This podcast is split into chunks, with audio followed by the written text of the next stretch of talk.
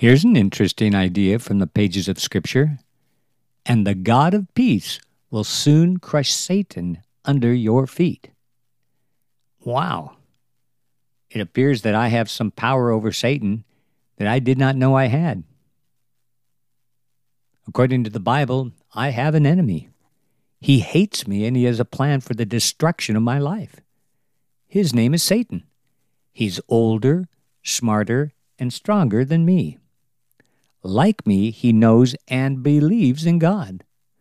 But unlike me, God does not dwell within him. What an amazing thought! God lives inside of me.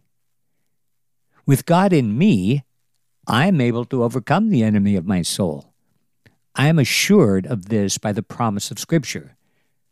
Greater is he who is in me than he who is in the world. And do not fear, for those who are with us are more than those who are with them.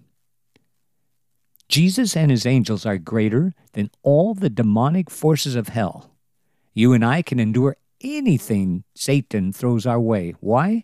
Because the God of peace will soon crush Satan under your feet.